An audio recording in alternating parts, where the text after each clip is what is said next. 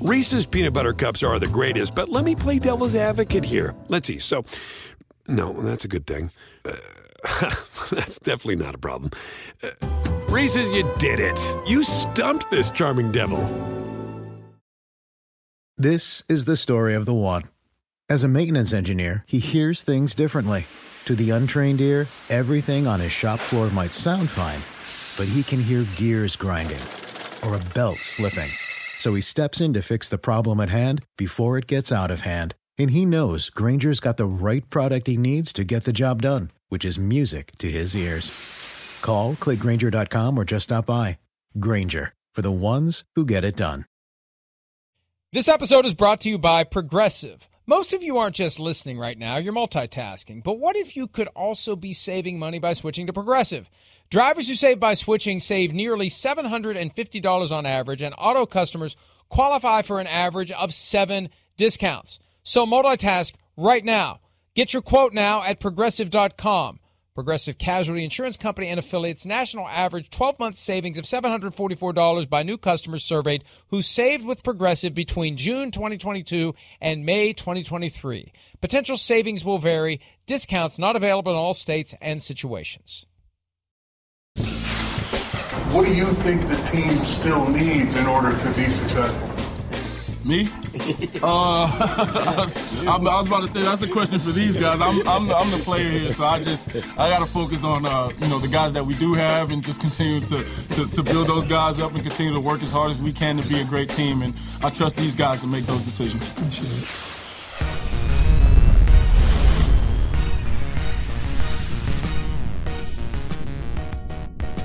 They made a big decision this week to keep the guy in the middle around, Geno Smith, with a 3-year contract that can be as little as 1 year, $28 million. Shades of Derek Carr. See what happens in 2023 and maybe move on in 2024.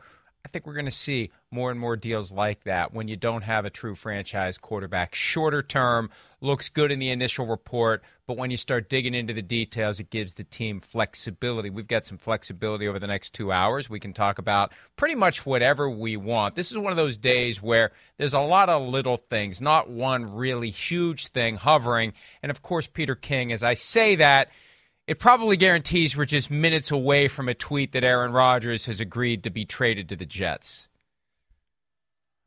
I would really enjoy that, Mike, because as I woke up this morning, I said to myself, I have absolutely nothing for my column on Monday. and I just said, listen, I need a resolution. I don't really care what the resolution is. I need a resolution on Aaron Rodgers by like 6 p.m. Saturday. Can you see what you can do? Because, Mike, I know if you just called your good friend Aaron Rodgers and you said, listen, I'm calling to give you some very friendly advice, emphasis on friendly, that I know he would just listen to you and do whatever you said because he just has the highest amount of respect for you. Well, actually, I think like what would work then. I mean, don't waste your time reading crap like that. Is that really necessary? Control room on a Friday. By the way, I must mention this. Mike McDaniel, the Dolphins coach, was very impressed at the speed with which the control room can access past video, because we were talking about his first real day at work, home game, season opener, how he was fumbling to lock his car, and up came the video in the monitor when we were in Indianapolis, and he was both impressed and dismayed by the fact that they can push the buttons and get that stuff onto the screen as quickly as possible. But I think the right approach would be for me to get word to Aaron Rodgers that he should definitely stay with the Packers. He should definitely not go to the Jets. He should not entertain a trade anywhere. That would be the thing, I think, that would finally get this done and make him a member of the Jets. We're going to talk about Rodgers coming up. We've spent a lot of time this week talking about him. And frankly, Peter, before we move on to other topics, I really do feel like the horse is out of the barn on this. I mean, a year ago, we knew he was staying with the Packers. The mere fact that the Packers, who hung the phone up on the 49ers 2 years ago when the 49ers wanted to possibly trade for him, the fact that this has gotten to where it it kind of tells us that he isn't going back to Green Bay and that Green Bay doesn't really want him to come back in 2023. Well, what it tells us is Green Bay wants to play the other quarterback, wants to play Jordan Love. And as someone told me at the Combine, who I trust, who has some tributaries into the Green Bay Packers, I'll tell you one thing. They're both not going to be back. Only one of those guys is going to be back. I feel pretty confident in that. And I think the one that they want, honestly, it is just absolutely amazing to me, beyond amazing, that 15 years ago, this week, Aaron Rodgers inherited the starting quarterback job of the Green Bay Packers. And if he agrees today, tomorrow, whatever, to a deal to become the quarterback of the New York Jets, you cannot think of one time in NFL history, in the 104-year history of the National Football League, that history has repeated itself the way it has all the way down to the same week 15 years ago that Brett Favre ceded the job to Aaron Rodgers. Now, 15 years later, if Rodgers goes, it will be Aaron Rodgers ceding the job to Jordan Love. Brett Favre going to play for the New York Jets. Aaron Rodgers going to play for the New York Jets. How ridiculously, bizarrely, weirdly perfect is that, Mike Florio? Oh, you're absolutely right, Peter. And I said earlier this week, without delving into too many details, there is a point at which it would be very wise for Aaron Rodgers to deviate from the Brett Favre career path, especially once he becomes a member of the Jets. There are certain things that transpired that maybe Rodgers go the other direction and separate from the things Brett Favre actually or allegedly did.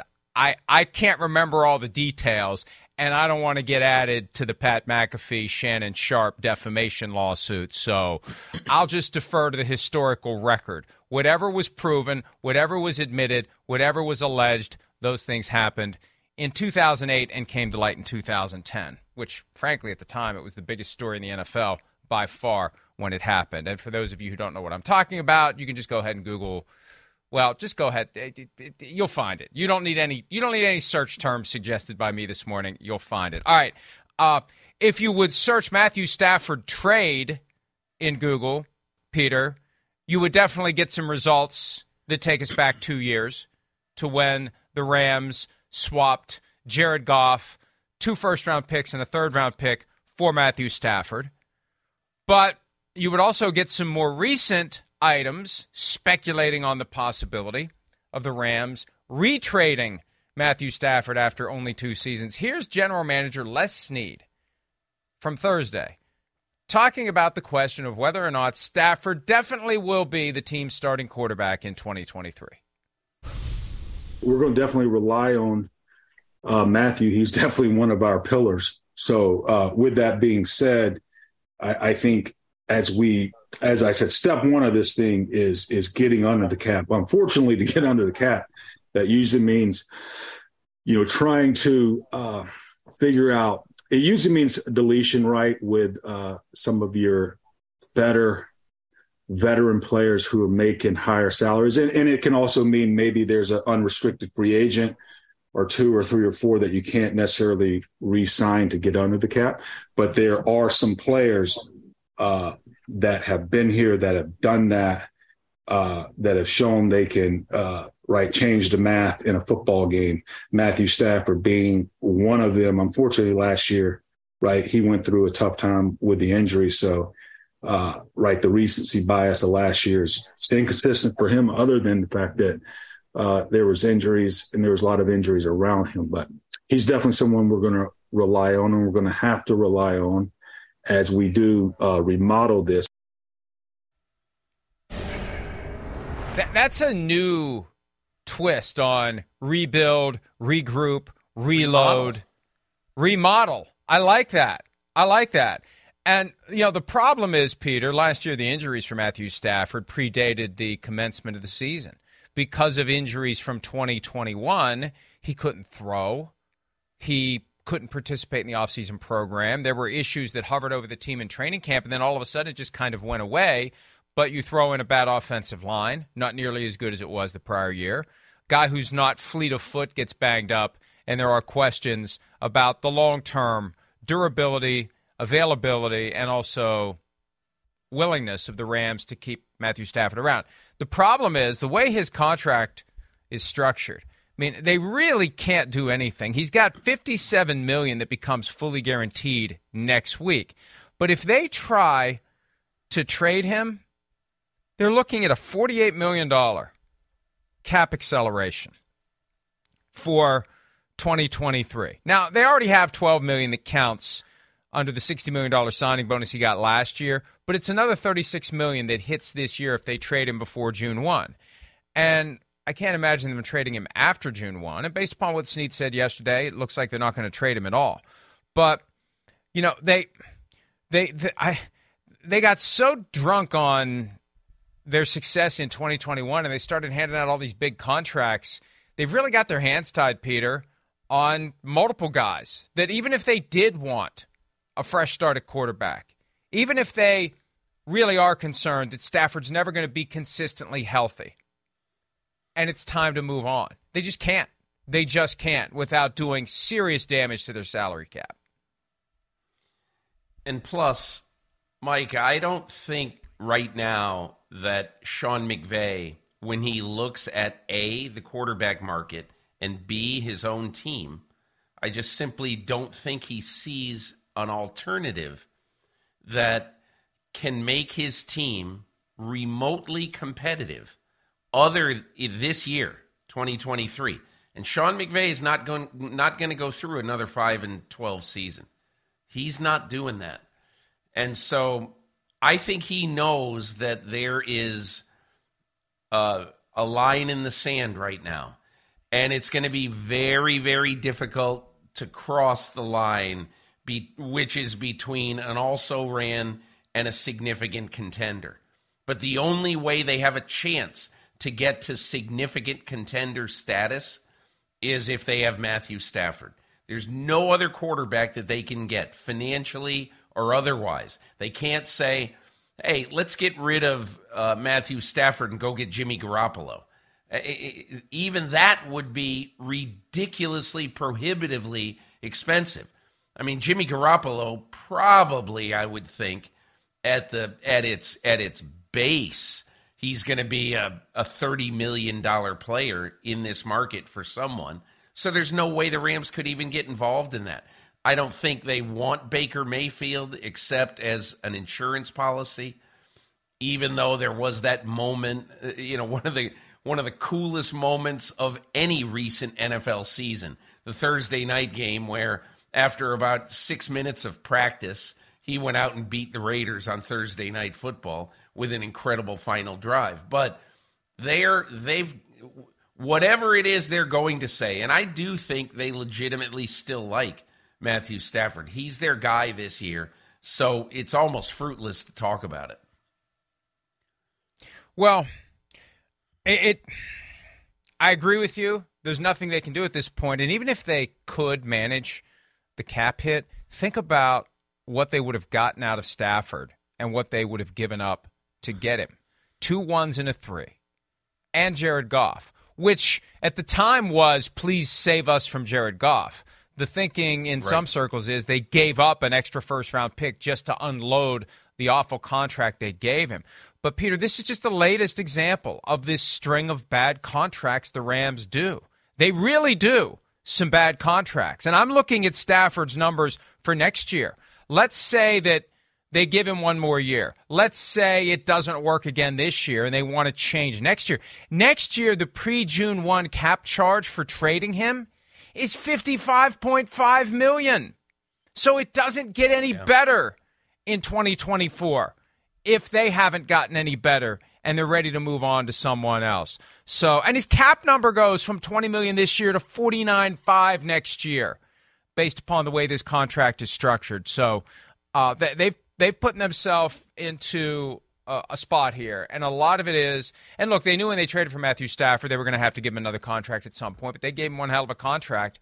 And now the salary cap chickens have come home to roost for the LA Rams. And they're just in a weird spot right now. Snead also said, Peter, that they're not going to trade Cooper Kupp or Aaron Donald, but you've got other guys like Jalen Ramsey, who seems destined to be on the way out the door, Leonard Floyd, Allen Robinson. It really is a team that's in a weird sort of flux, and I still can't recall.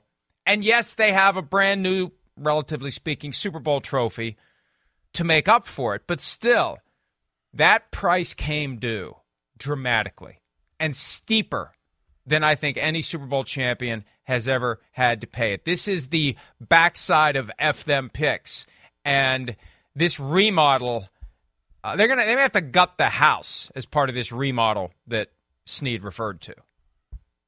I think what you're going to see the Rams do, Mike, okay, so talking to people at the scouting combine, this is the very strong impression I got. And I wrote about this a couple of weeks ago and then found out a little bit more at the combine.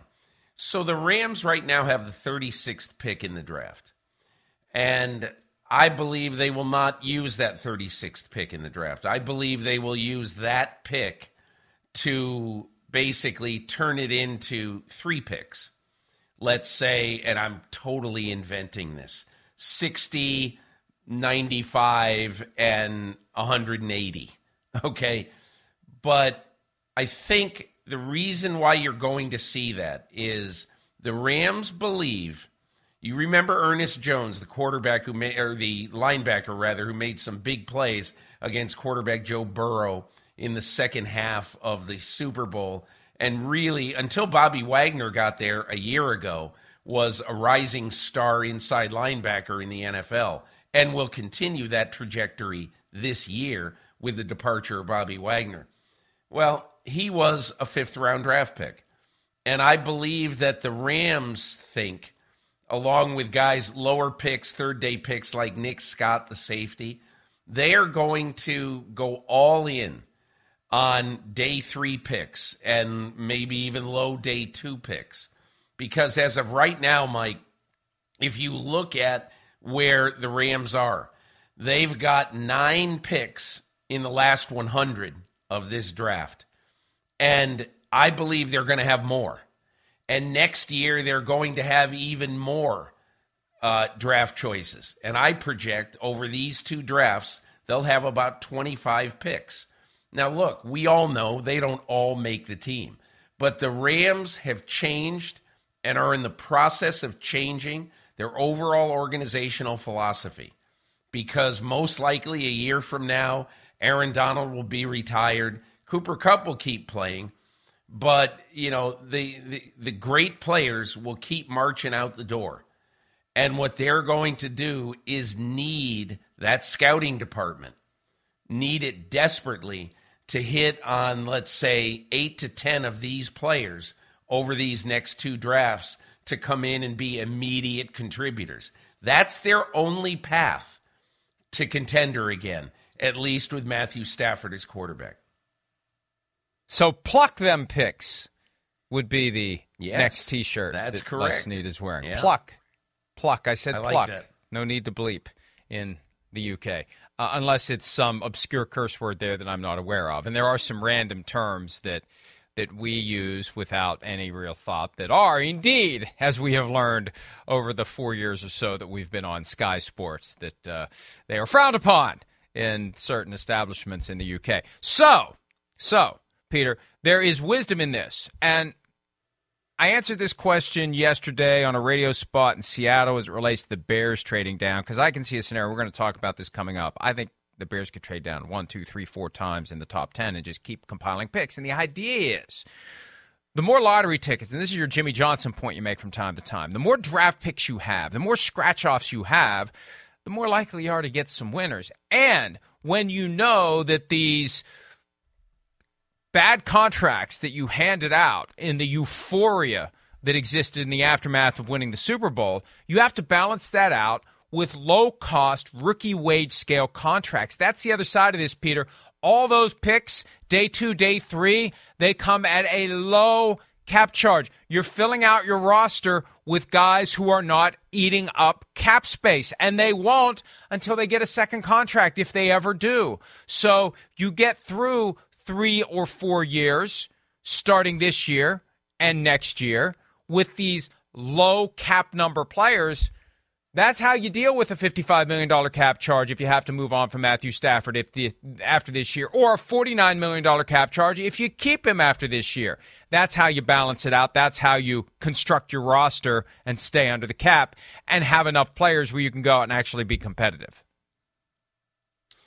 And I think that's exactly what they will do. I think they'll most likely hang on to Stafford for the next 2 years unless he's just ravaged by injury this year. But I also think the one thing that you have to watch out for is, you know, the Rams finally will have a first-round pick next year. And if you were the Rams right now and you have some way to have a high pick next year, there's going to be two excellent quarterbacks in the draft next year. You can do exactly what you did to get Jared Goff and to get all of these guys who, you know, and we're going to talk about the Bears later, if you have to trade up, you're going to have to trade probably two future ones in addition to this year's one to get that player. But the Rams now will at least be in position, if they need to go get a quarterback, to trade future ones next year at this time. They're not going to do it this year, but they'd be in position next year at this time to be able to trade up. And that is what I think the Rams have to think of doing. Look, there's no way, if I am Kevin Demoff, if I'm Stan Kroenke, if I'm Les Snead, you know, there's no way I'm letting Sean McVay, if he gets a bug up his rear end and says, oh, we have to have John Doe, let's trade in back into the first round and trade next year's one to go and get whoever is the player they fancy. No, 1,000 times no. Do not touch next year's draft, you know, because that's a draft where the Rams really could need it to move up to get a quarterback. Well, especially if there's any belief in the organization that McVay may bolt after 2023, and why wouldn't there be? He almost did after 2022. He was on the brink, the precipice. He was ready to go, and we've talked about that at length, what turned him around, but he's on a year-to-year arrangement right now, and if they suffer through another bad year, when you look at the item from The Athletic from a couple of weeks ago, where he was basically despondent in 2022, he may not want to tolerate that again. Yes, and he may say, I'm done, I'm out. So if he's got that mindset now where maybe I'll be gone next year, it's a lot easier to say, who cares about next year's first-round pick if it gets me somebody who makes me not despondent in 2023? Mike, after reading Jordan Rodriguez's story in The Athletic, which was tremendous, after reading that story, I thought of two things.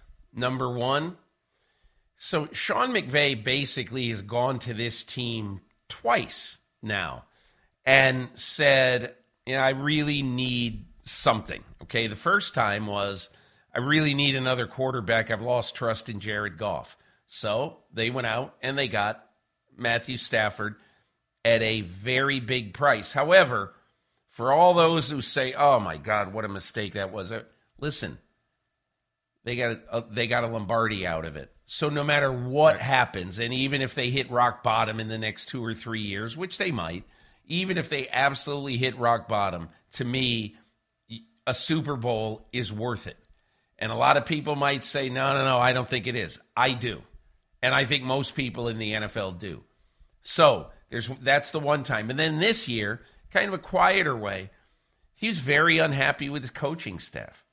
And there was a point in Jordan Rodriguez's story where she said that basically he hired his new running backs coach this year after a 15-minute telephone conversation.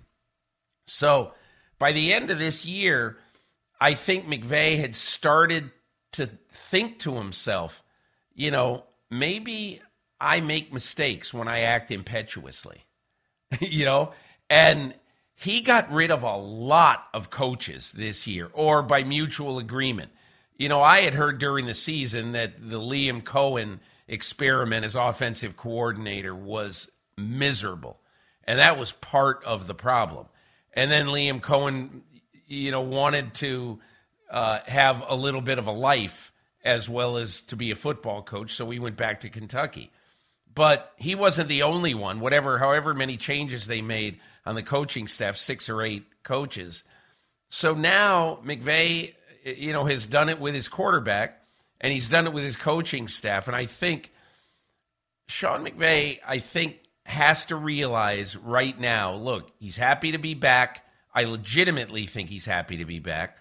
They are very happy to have him. There's nobody inside that organization who thinks rolling eyes, oh my God, what is McVay going to want next and all that. But he understands that he can't act as impetuously as he has at times in the past. So I think all of that means this is a really important year for his, not necessarily for his coaching future, like that he's never going to coach again. I firmly believe he will not be John Madden, who walked away at 40-whatever and never came back. Even like Bill Cowher, who walked away at whatever it was, 49 or 50, and never came back, and we kept waiting for him to come back. I think he will coach, even if he stops coaching after this year, he'll return to coaching at some point. He's just too young. It's amazing. He's still the youngest head coach in the NFL. So to me, this is an important season for McVay, but also because he realizes that, hey, impetuousness is great. It wins you a Super Bowl, all that stuff. But there's also a downside to it. Yeah, it's like the mess at your house the morning after you have a huge party. It's got to be cleaned up. And sometimes it takes more than just a mop and a bucket to clean it up. And sometimes it takes a long time to get it back to where it was before. And think about if they hadn't won that Super Bowl.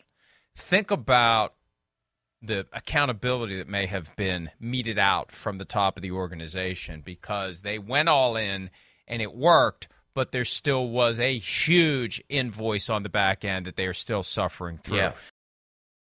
Around any corner, within every battle, and with the dawn of each new day, the threat of the unexpected, the unpredictable, and the unrelenting lies in wait. But Marines will always be there. They are the constant in the chaos. No matter the battlefield, Marines adapt to win, defeating every shifting threat, protecting our nation's future. The few, the proud, the Marines. Reese's peanut butter cups are the greatest, but let me play devil's advocate here. Let's see. So, no, that's a good thing. That's definitely not a problem. Reese's, you did it. You stumped this charming devil. The longest field goal ever attempted is 76 yards. The longest field goal ever missed? Also 76 yards. Why bring this up? Because knowing your limits matters, both when you're kicking a field goal and when you gamble. Betting more than you're comfortable with is like trying a 70-yard field goal. It probably won't go well. So set a limit when you gamble and stick to it. Want more helpful tips like this? Go to keepitfunohio.com for games, quizzes, and lots of ways to keep your gambling from getting out of hand.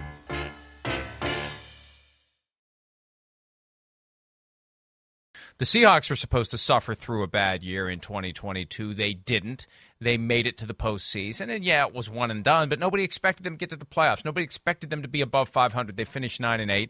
They rewarded Geno Smith, who started all 17 regular season games for the Seattle Seahawks. But there has been chatter from Coach Pete Carroll, whether it's posturing for a trade out or not. He has openly spoken about the possibility of taking quarterback with the 5th overall pick in the draft. Here's Geno Smith from the press conference on Thursday regarding the possibility that the Seahawks will do just that.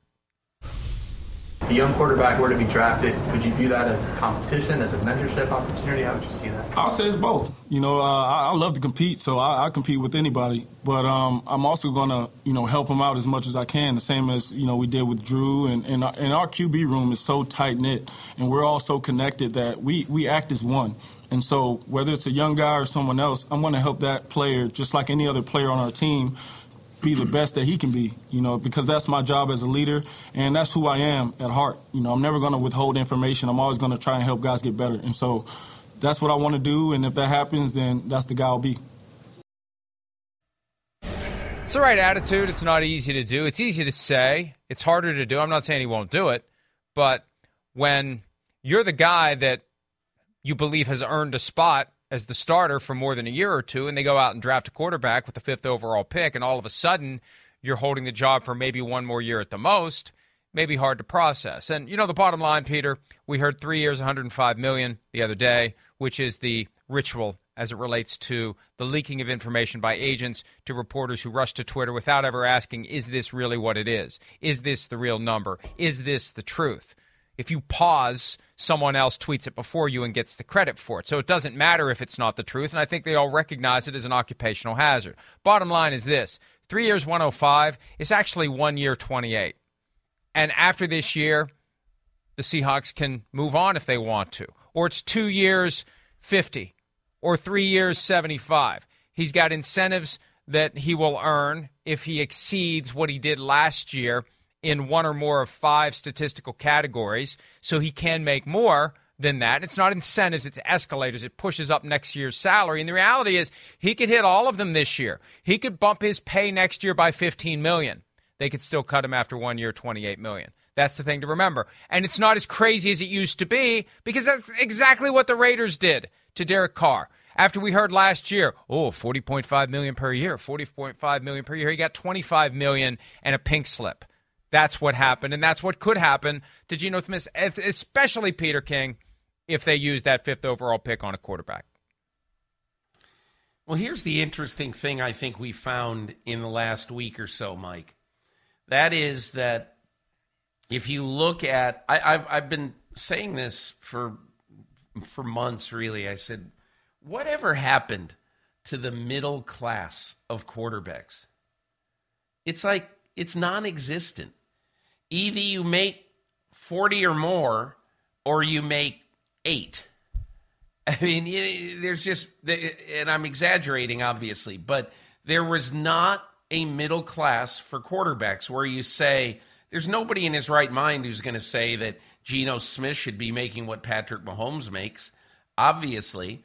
And, you know, but the NFL, to me, had overpaid a lot of guys teams had overpaid a lot of guys who were good quarterbacks, but we don't know if they're great yet. And so to me, the Derek Carr contract in New Orleans, the Geno Smith contract in Seattle, and probably we'll see what the real money is with Jimmy Garoppolo. You know, I don't know. It's probably going to be a little bit more than both of those guys, I would think. But the bottom line in this is I think there's a little bit of quarterback sanity returning to the market, especially I thought the Derek Carr contract was interesting because, as you know, Mike, and you wrote about it, it's not 4 years, 150. It's 3 years, 100, because essentially the $50 million in year 4 is totally unguaranteed. It could you could have put $90 million in year 4. What does it matter? It doesn't matter because it's like that weird Taysom Hill contract that Mickey Loomis did, I don't know, a year or two ago, where it was $1 jillion, but everybody knew it wasn't $1 jillion. And so to me, I think that what we're going to see is just a little bit more sanity on the quarterback contract front.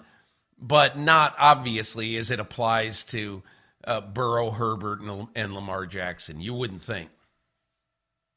And here's the other reality, too. Because Geno Smith could have refused to sign a deal with the Seahawks and forced them to choose between applying the franchise tag or letting him become a free agent. And, hey, $32.4 million is better than $28 million. Why not do that? What happens in advance of this? For the agents who do a good job by their clients, even though the teams involved in those conversations are violating the tampering rules. It happens all the time. The agent has to go find out what's behind door number 2. It becomes a lot easier to take the Seahawks deal, which may not be what you had hoped for after becoming comeback player of the year and completing 69.8% of your passes and throwing for 4,200 plus yards. It may not be what you thought you were going to get, but it still may be better than what interest may be out there elsewhere. And that's the reality. I didn't hear that there was any other team that was lurking in the weeds waiting for the opportunity to pounce on Geno Smith and give him $40 million a year. It just wasn't there. Because it's one season, and I don't want to take away from a great season, but it's just like Daniel Jones. What investment are you going to make in a guy who had one great season? And, hey, the Giants at the end of the day go $37.5 million, and that's still a deal that can be escaped after 2 years, 82. They can walk away. But how much of an investment do you make when you don't have the track record? And I think if Geno Smith's agent did the job the right way, he knew exactly what else was out there or not out there when he took that deal. And you're right, Peter. This is where that middle class may start to emerge. You can't have guys making $50-55 million and then this glaring aberration of Patrick Mahomes at 45 and have lesser quarterbacks in the 40s and near 45. It just can't happen. And that's what'll make it fascinating. Justin Herbert, Joe Burrow, Jalen Hurts. Where do they land on this accordion that's starting to get stretched at the quarterback position? I think the other interesting thing that's going to happen this offseason, Mike, is the discussion of guaranteed money, which I think for most quarterbacks, I would say with the exception of Lamar Jackson. And we can talk about that when we talk about Lamar Jackson. But to me, if I'm Mike Brown, if I'm Dean Spanos, if I'm Jeffrey Lurie, I understand that I'm going to really tick off the other owners in the league and management council and all that. But in my opinion, the guaranteed money for Joe Burrow and for Justin Herbert in particular. In the last 2 years, Joe Burrow and Justin Herbert, neither of these players, despite getting banged around a lot, and Justin Herbert with his ribs, neither of these players has missed any significant time because of injury. And so if you have to give out big guarantees to those guys, first of all, what's the problem with guarantees? There's two problems. Number one, the NFL doesn't want to give out total guarantees on contracts for obvious reasons. It sets a precedent.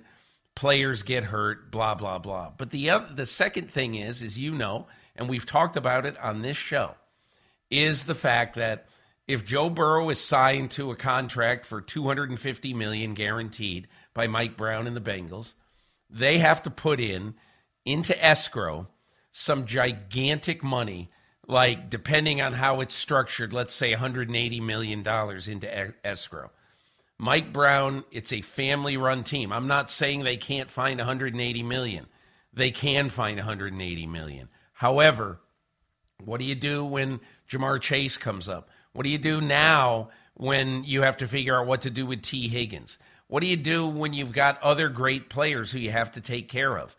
The Bengals don't have $300 or $400 million to put in escrow to pay most or all of their great players, guaranteed contracts. That is the biggest issue by far. But to me, is there any question to you? I mean, if the Bengals gave Burrow a 4-year, $200 million contract, they're not cutting him in the next 4 years. So however you term the money, you know, guaranteed, whatever it is, Joe Burrow is going to be on your team for the next 4 years. And so that, to me, is one of the great kind of vagaries of this entire problem. Many quarterbacks, you can say, they deserve full or almost full guarantees. You know, and I'd be a lot more willing to give Jalen Hurts more guaranteed money right now than I would be Lamar Jackson because of Lamar Jackson's injury history. But again, there are other issues other than simply saying that the contract is guaranteed. I remember having a conversation with a prominent agent several years ago as it relates to quarterback contracts, and the reality is, and I think Joe Burrow is in this category, Justin Herbert will be in the category, Jalen Hurts to a certain extent, you don't need to have guaranteed contracts for quarterbacks because they never get cut prematurely. Teams, the pendulum has moved from what it used to be, because what it used to be was when you had a guy who was just on the right side of the pass-fail line, you never got rid of him. We have seen over recent years teams more and more willing to move on from guys who were just good enough in the hopes of getting a guy who would be just great enough. But not long ago, the approach was you sign the quarterback to the long-term deal, and he's going to cash every check. He's going to make every penny. It's going to become a team-friendly deal on the back end. Aaron Rodgers used to do 6-year deals, and there was never talk about, Packers better think about whether or not they're going to continue this contract. It's not guaranteed they can get out of it. And I think, Peter, with the proliferation of mobile quarterbacks who run horizontally and vertically, put themselves in harm's way greater than the traditional pocket quarterback, that's where guaranteed contracts become more important, because there is a greater chance of missed time. There is a greater chance of serious injury. There's a greater chance you're going to have your hands tied by a guaranteed contract that you would rather get out of if you can. And the funding rule, it really is the other part of it. The funding rule is a vestige of the days when the owners didn't have the money they have today, and there was concern that these players with guaranteed contracts were going to get stiffed. That's not a concern now. They all have the money to pay these contracts, but the NFL refuses to let go of the funding rule because that provides the easy justification for the ongoing collusion when it comes to the refusal to give guaranteed contracts. So I don't think Herbert needs one. I don't think Burrow needs one. Jalen Hurts needs one a little bit more than those guys, but not like Lamar Jackson. The reason Lamar Jackson's trying to get one is because of his playing style, the way the Ravens use him. They don't have to use him the way they use him.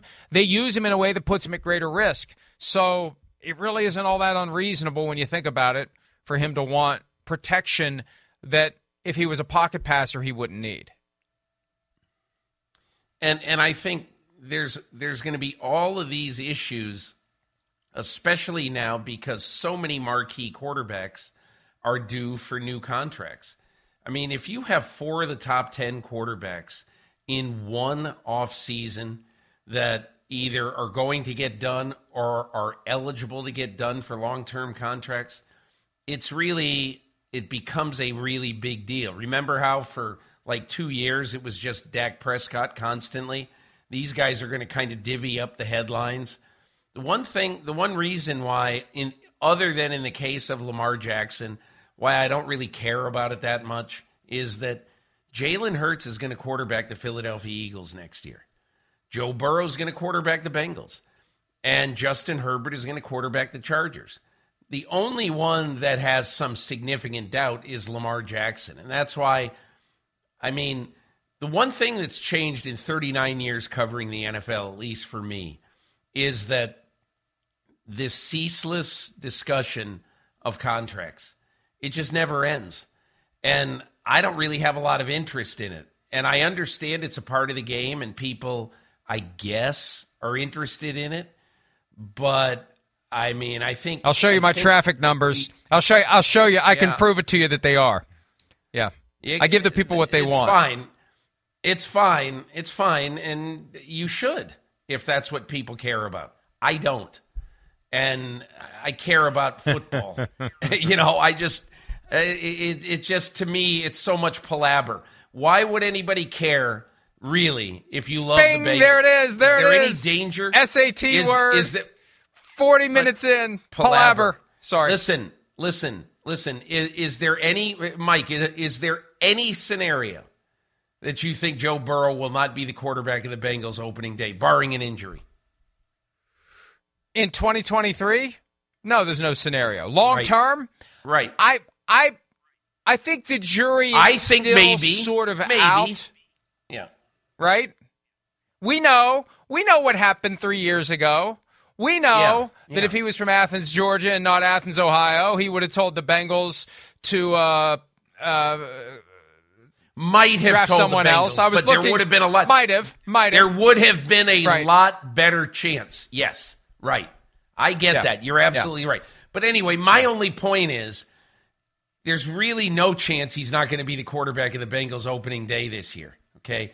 And yet, we will be bombarded. We will be bombarded with 492,000 contract stories about Joe Burrow and Justin Herbert between now and Labor Day weekend.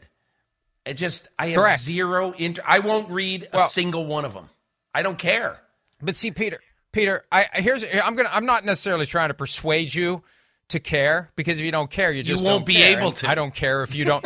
I don't care if you don't care. But my point is this: as we have more and more of these quarterbacks landing on this spectrum, I mean, what fascinates me is where should they fit?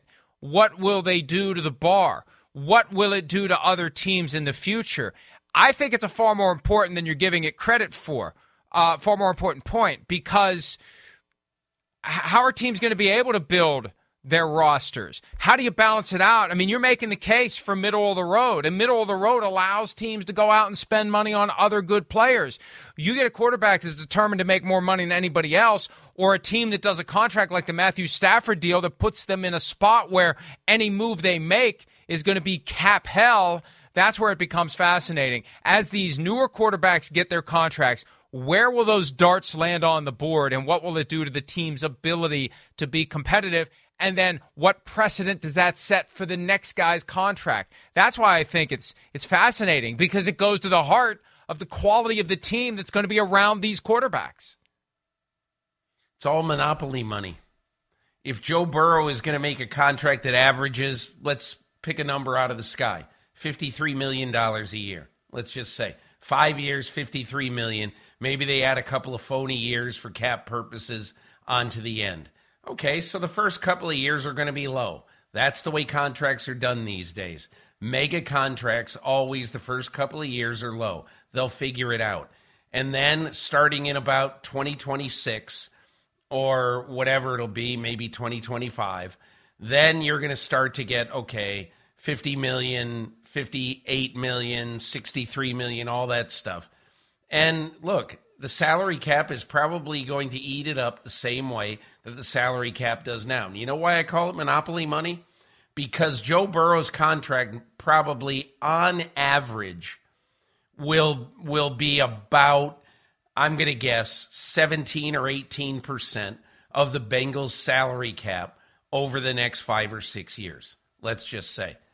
What do you think Peyton Manning's was? About 17 or 18%. Now, Brady's was less because Brady took less money, and he's probably going to be the only quarterback of our lifetime who consistently took less money most of the time, not all the time, but most of the time to play. But the fact is, 17% of the cap is 17% of the cap. If the cap is going to be $290 million, and, you know, 17% of $290 million still leaves you whatever the number is, $230 million to build your roster. If you can't do that, go be a GM in the XFL. Right, Peter, but the fact that Tom Brady consistently took less than he could have and should have gotten contributed to all those Super Bowls he won. And we have a guy named Patrick Mahomes who is already on that track. That's the point. With the ultra long-term deal. I know. That's why it's so fascinating. Is Joe Burrow going to go 53 or 43? Is he going to lock in for 10 years at low money and give maximum flexibility to Duke Tobin and Zach Taylor to go out there and have great players around him? Or is he going to take the Peyton Manning approach where it's my job to get paid as much as I can, it's your job to manage the salary cap? That's why these person by person, player by player, the uniquely individual mindset that applies. What's important? Are you and look, I always say get paid what you can while you can, because the moment they decide you're not good enough is the moment they're not paying you anything. But are you concerned about your legacy? Are you concerned about how many Super Bowls you can win? And if you're the one guy in Patrick Mahomes that is willing to consistently take less when everyone else is being pig at the trough, and I don't mean that in a pejorative way, that's just the metaphor I chose to use, then Mahomes is going to benefit from it, and Mahomes is going to win more Super Bowls. And at the end of the day, it puts him on track to catch Tom Brady, the guy who was the one who consistently took far less. And what it did, and by him consistently taking far less, go ahead. And the question is, I had this put to me, this was almost 20 years ago. This was when Brady was doing his second contract. As somebody who knew Brady told me, he goes, hey, listen, why wouldn't Tom do this? And I said, well, okay, he wants to win. He said, but wait a minute. You have to think of something.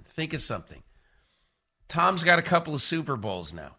If you've won a couple of Super Bowls, you're young, you're handsome, everybody loves you. If you've won a couple of Super Bowls and you're Tom Brady, you can go somewhere and sign footballs for 3 hours and make $1 million bucks. Or maybe not $1 million, I'm exaggerating. But whatever it is, you can make a boatload of money off the field easily.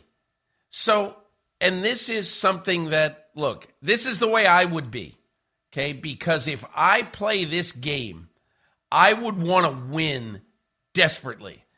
And I would want, because like, look, in my job, Mike, I want to win on Mondays. And when I write my column, I want to write stuff on Mondays that nobody else has, that I'm going to have stuff that no. So, and it's a very competitive business. I want to win. So, and I don't particularly care. I mean, I'm very well compensated and I'm not giving a dime back. I get that. But my whole point is, if you're a quarterback and you're mega famous and you can make $1 jillion off the field, just answer this question. I'd love to hear your thought. But if you knew that you had a smart general manager like Brett Veach, if you knew you had a smart coach like Andy Reid, if you trusted the scouts and the guys who work for your team and your coaches and knew that if I'm not a pig at the trough, they're going to be able to build a better team, and I can go out and make all these other marketing deals and make probably $15 million off the field by doing pretty minimal work in the offseason, why wouldn't you do that?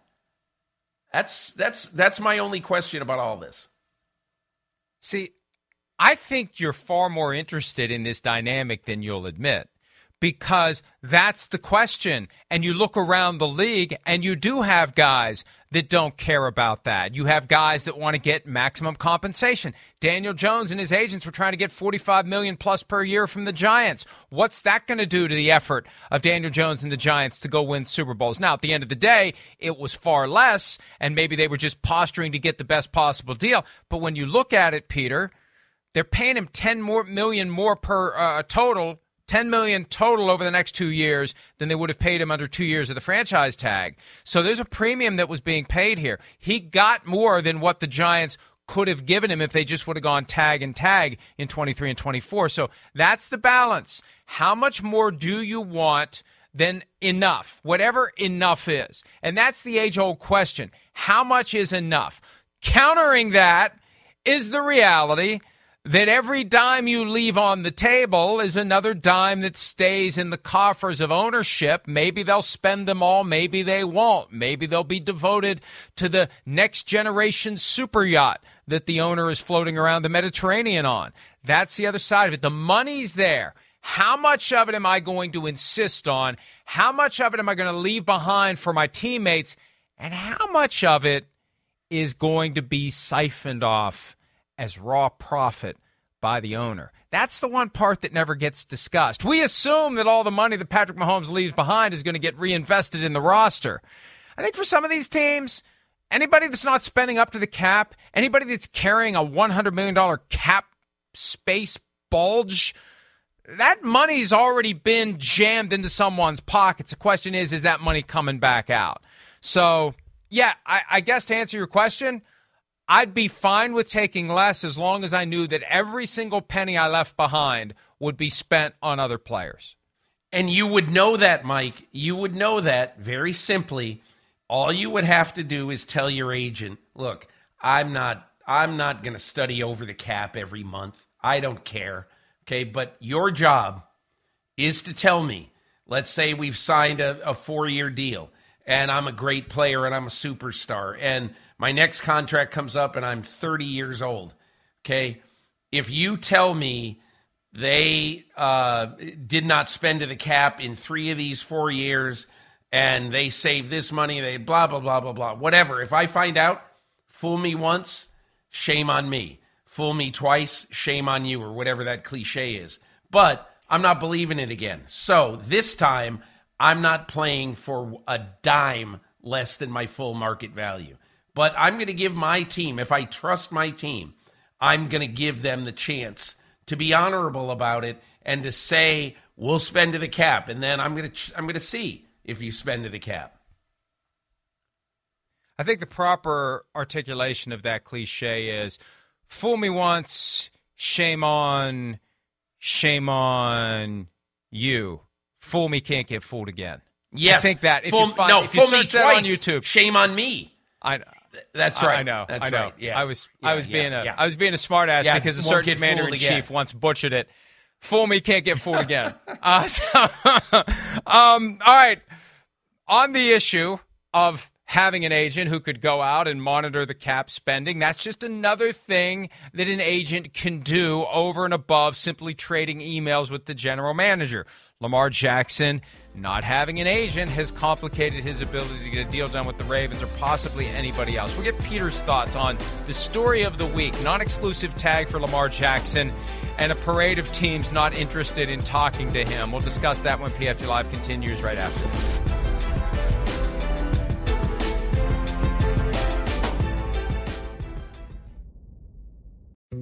Dietz and Watson's been making meats and cheeses the right way since forever. What's that mean? It means never cutting corners, ever. It means cooking, not processing. It means our Virginia brand ham that's cooked to perfection, then twice baked to layer the flavors. It takes more time, but you can taste the difference. We come to work every day to do it the right way, even if it's the hard way. Because if it's not right for us, it's not right for you. Dietz and Watson, it's a family thing since 1939. Life is a highway, and on it there will be many chicken sandwiches. But there's only one McCrispy, so go ahead and hit the turn signal if you know about this juicy gem of a detour.